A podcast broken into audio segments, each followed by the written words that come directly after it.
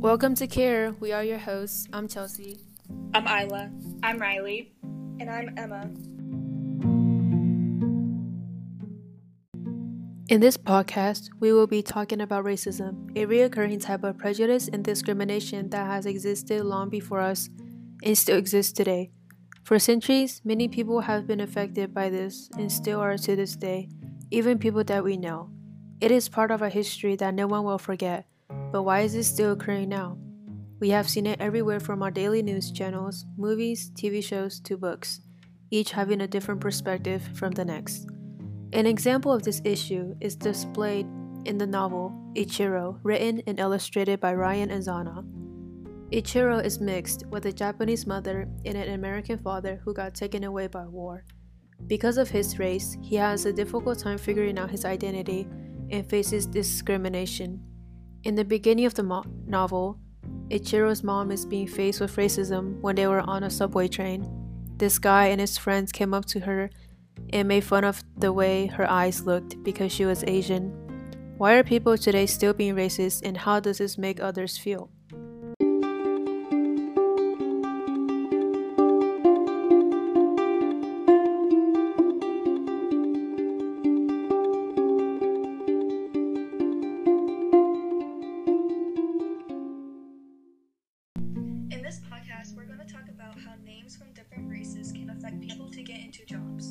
Also went back to the past of how discrimination affected people and what activists tried to help make equality a thing.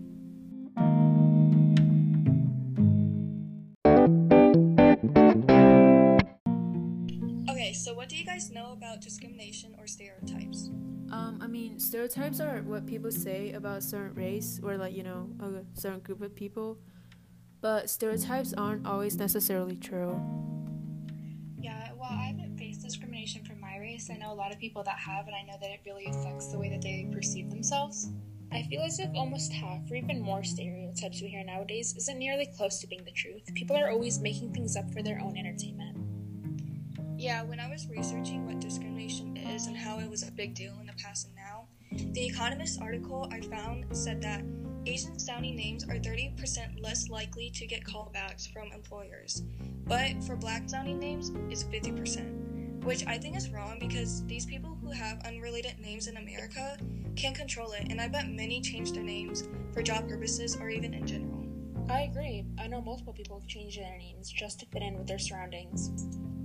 Yeah, even the history is still impactful now because Lyndon jo- Johnson signed the Civil Rights Act in 1964 and said that employment discrimination on the basis of race, sex, and national origin will be illegal.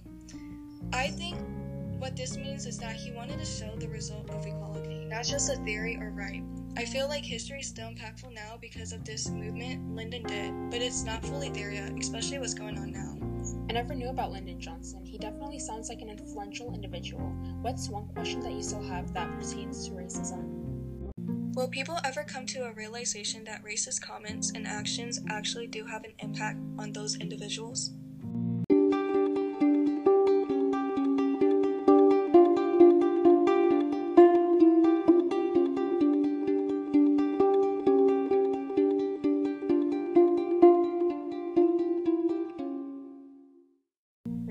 Comes in many different forms and has evolved as we progress in today's world.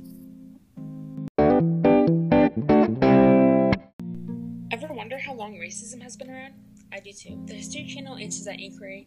According to the website, it gives a timeline on African American milestones dating back to the 1400s and as early as 1500 in the region that would be known as the United States. This was the spark of it all. We all know that white discrimination based on one's race isn't as apparent as it used to be. It still very much so exists today. Many people lead themselves to believe that just because obvious displays of racism are gone, like slavery, that racism has become a small issue, when really, that's untrue. Racism affects minorities in ways that manifest throughout their lives, and even small jokes can change the way that someone sees themselves. Have any of you heard a joke about someone's race or a stereotype about it that made you feel uncomfortable but you just couldn't say anything? Yes, actually. Um, in public places or even in social media, I do hear people talk about how Asian people can't drive due to their small eyes, which I think is so wrong because many people have different eye sizes, and plus, not all Asian eyes are small. Yeah, I don't really face racism or discrimination, but I do remember it happened one time in 8th grade or something. I'm pretty sure we were going back to the classroom after lunch or from the library. I don't really remember, but one of my classmates came up to me and he said, Hi, my name is Chelsea. And I guess he mimicked his eyes um, to where he made the stereotypical Asian eyes. I know he was joking, like, eh, whatever. Um, but at the same time, some people who also experience this might take it differently than I did. I know people who do this kind of thing and don't really care about what others think um, but it should be something people think about before saying something or doing something, if that makes sense.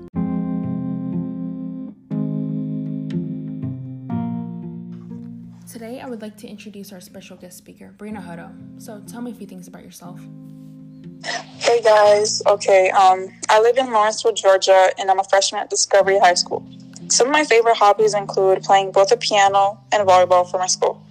I also very much enjoy writing poems. That's awesome. I've seen you play, and you're great on and off the court. But let's get started, Brina. Our topic for today will be racism. Could you define that in your own words? Yeah, um, I feel like it's just like a harsh treatment towards someone just because of the color of their skin. And it's like very ignorant of people to be like picking on someone for something they can't even change. I agree. And that's definitely one way to put it. When do you think it began, though? Uh, maybe around 1500s, maybe a little later than that. Close, but not quite. Earlier, much earlier. It actually started around the 1400s. Oh, yeah. I can't believe it started that early. Yeah, unfortunately it did, and you can still see it today. But do you ever think that it'll come to an end, though? Honestly, I, I doubt it. I mean, there's always going to be like that one person that has something negative to say, you know? I completely agree with you. Have you ever witnessed racism? If so, where? I've seen like a lot of Asian students getting picked out of my school, as well as like other races, of course. I definitely feel like racism occurs a lot in public schools. I've seen it happen myself. What percentage of students do you think get bullied for their race? If I had to guess, I mean, I'd say around like 20%, maybe a little more than that. Luckily, numbers aren't that high. Only about 15% of students reported experiencing race based harassment, but who knows, maybe even half of the students haven't even come forth yet. Yeah. Well, wait, what about like racism in like the workplace? Well, a U.S. study found that African American men are twice as likely to be unemployed than white men, and their earnings are also down by 25%. Wow, really? That's horrible. I mean, I really hope things change. It really is. I hope people change their ways soon. Well, thank you for joining us, Sabrina. Of course, it was my pleasure. I learned quite a few things today. Thank you.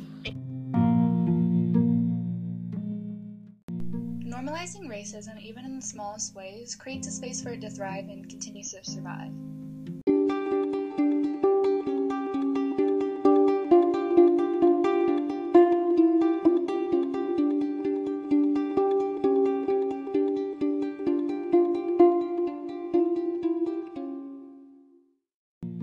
Racism still occurs in today's society. Take the COVID 19 pandemic that's going on right now, for example. It has led to racism in those who are in the Asian American community. Asian Americans are being targeted. How do you guys feel about this whole situation? I think it's extremely unfair that just because someone's Asian that they get treated poorly when not only is it out of their control, but it's nothing that should be used against anybody or used to lower them, especially during a time like this where we really need to come together. Yeah, I agree with you. I saw an article on USA Today where this guy named Russell Young or Jung, I don't really know how to pronounce his name. He said that people of Asian descent have been shunned, verbally abused, name called, coughed, and spat on, even physically assaulted due to the coronavirus. I also saw a video on social media where this elderly man was being attacked by some people around him. In the video, the man was being abused, and the guys around him were mimicking his voice while he was crying out for help. The others were just standing around and recording, doing absolutely nothing to help the elderly man. He tried sticking up for himself, but they kept on pushing him to be vulnerable. So, why do you think these people even post this kind of video, these kind of videos to the media where everyone can see and they're literally just embarrassing themselves? Well, I think these people post it to the media just for attention and make them feel better about themselves for others that think this whole thing is funny, which clearly is not. Yeah, um, I do see a lot of videos online, and I also saw this video, like another video from USA Today, which was someone who was Asian said this man came up to her, started ver- verbally attacking her, and then he opened up his soda bottle, saying that he was gonna pour it on her. I can't believe people would do things like that. I agree with Riley. People seem to not care about what they say and who they affect when they say it.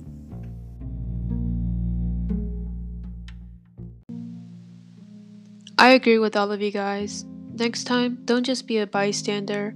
Instead, stand up for each other and it'll make a whole difference in their world. Alright, that concludes our podcast. We hope this podcast will let more people understand what racism is and how everyone should take it more seriously. It's something that has been affecting people all throughout history. But we can make the world a little bit better by spreading positivity and loving every culture, background, skin color, race, and ethnicity. We are Care. I'm Chelsea. I'm Isla. I'm Riley. And I'm Emma. Thank you for listening.